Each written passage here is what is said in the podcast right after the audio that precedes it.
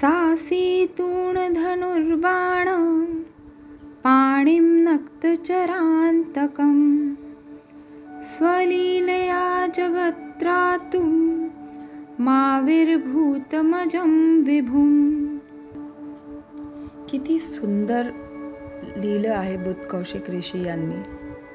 संस्कृत ज्याला नाही कळत त्याला पण ते असं वाटतं ऐकतच राहावं.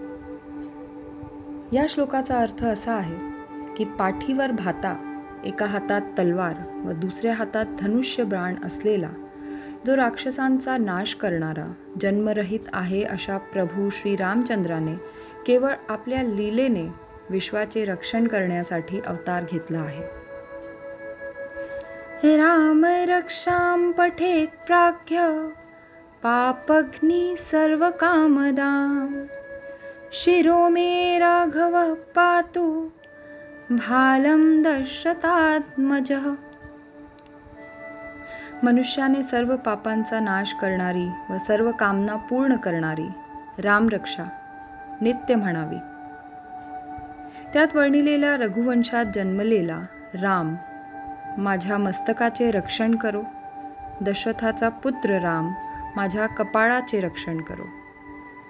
तर आता हे जे मी श्लोक तुम्हाला सांगते आहे आता जे पुढील श्लोक पण येतील हे आपल्या शरीरातील प्रत्येक अवयवाकरता आहे प्रत्येक बॉडी पार्ट करता आहे. एक एक श्लोक एक एक आपल्या ऑर्गनसाठी एक एक आपलं जे पण शरीर आहे जसं पण शरीर आहे त्याचं रक्षण करण्यासाठी हा रामरक्षा स्तोत्र खूप प्रभावी आहे.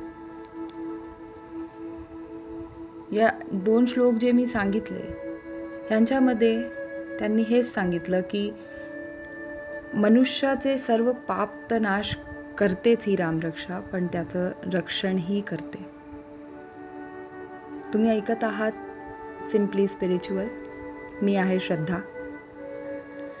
आणि पुढे असेच ट्यून्ड इन रहा रामरक्षा स्तोत्रातील सर्व श्लोकांचे अर्थ जाणून घेण्यासाठी. नमस्कार.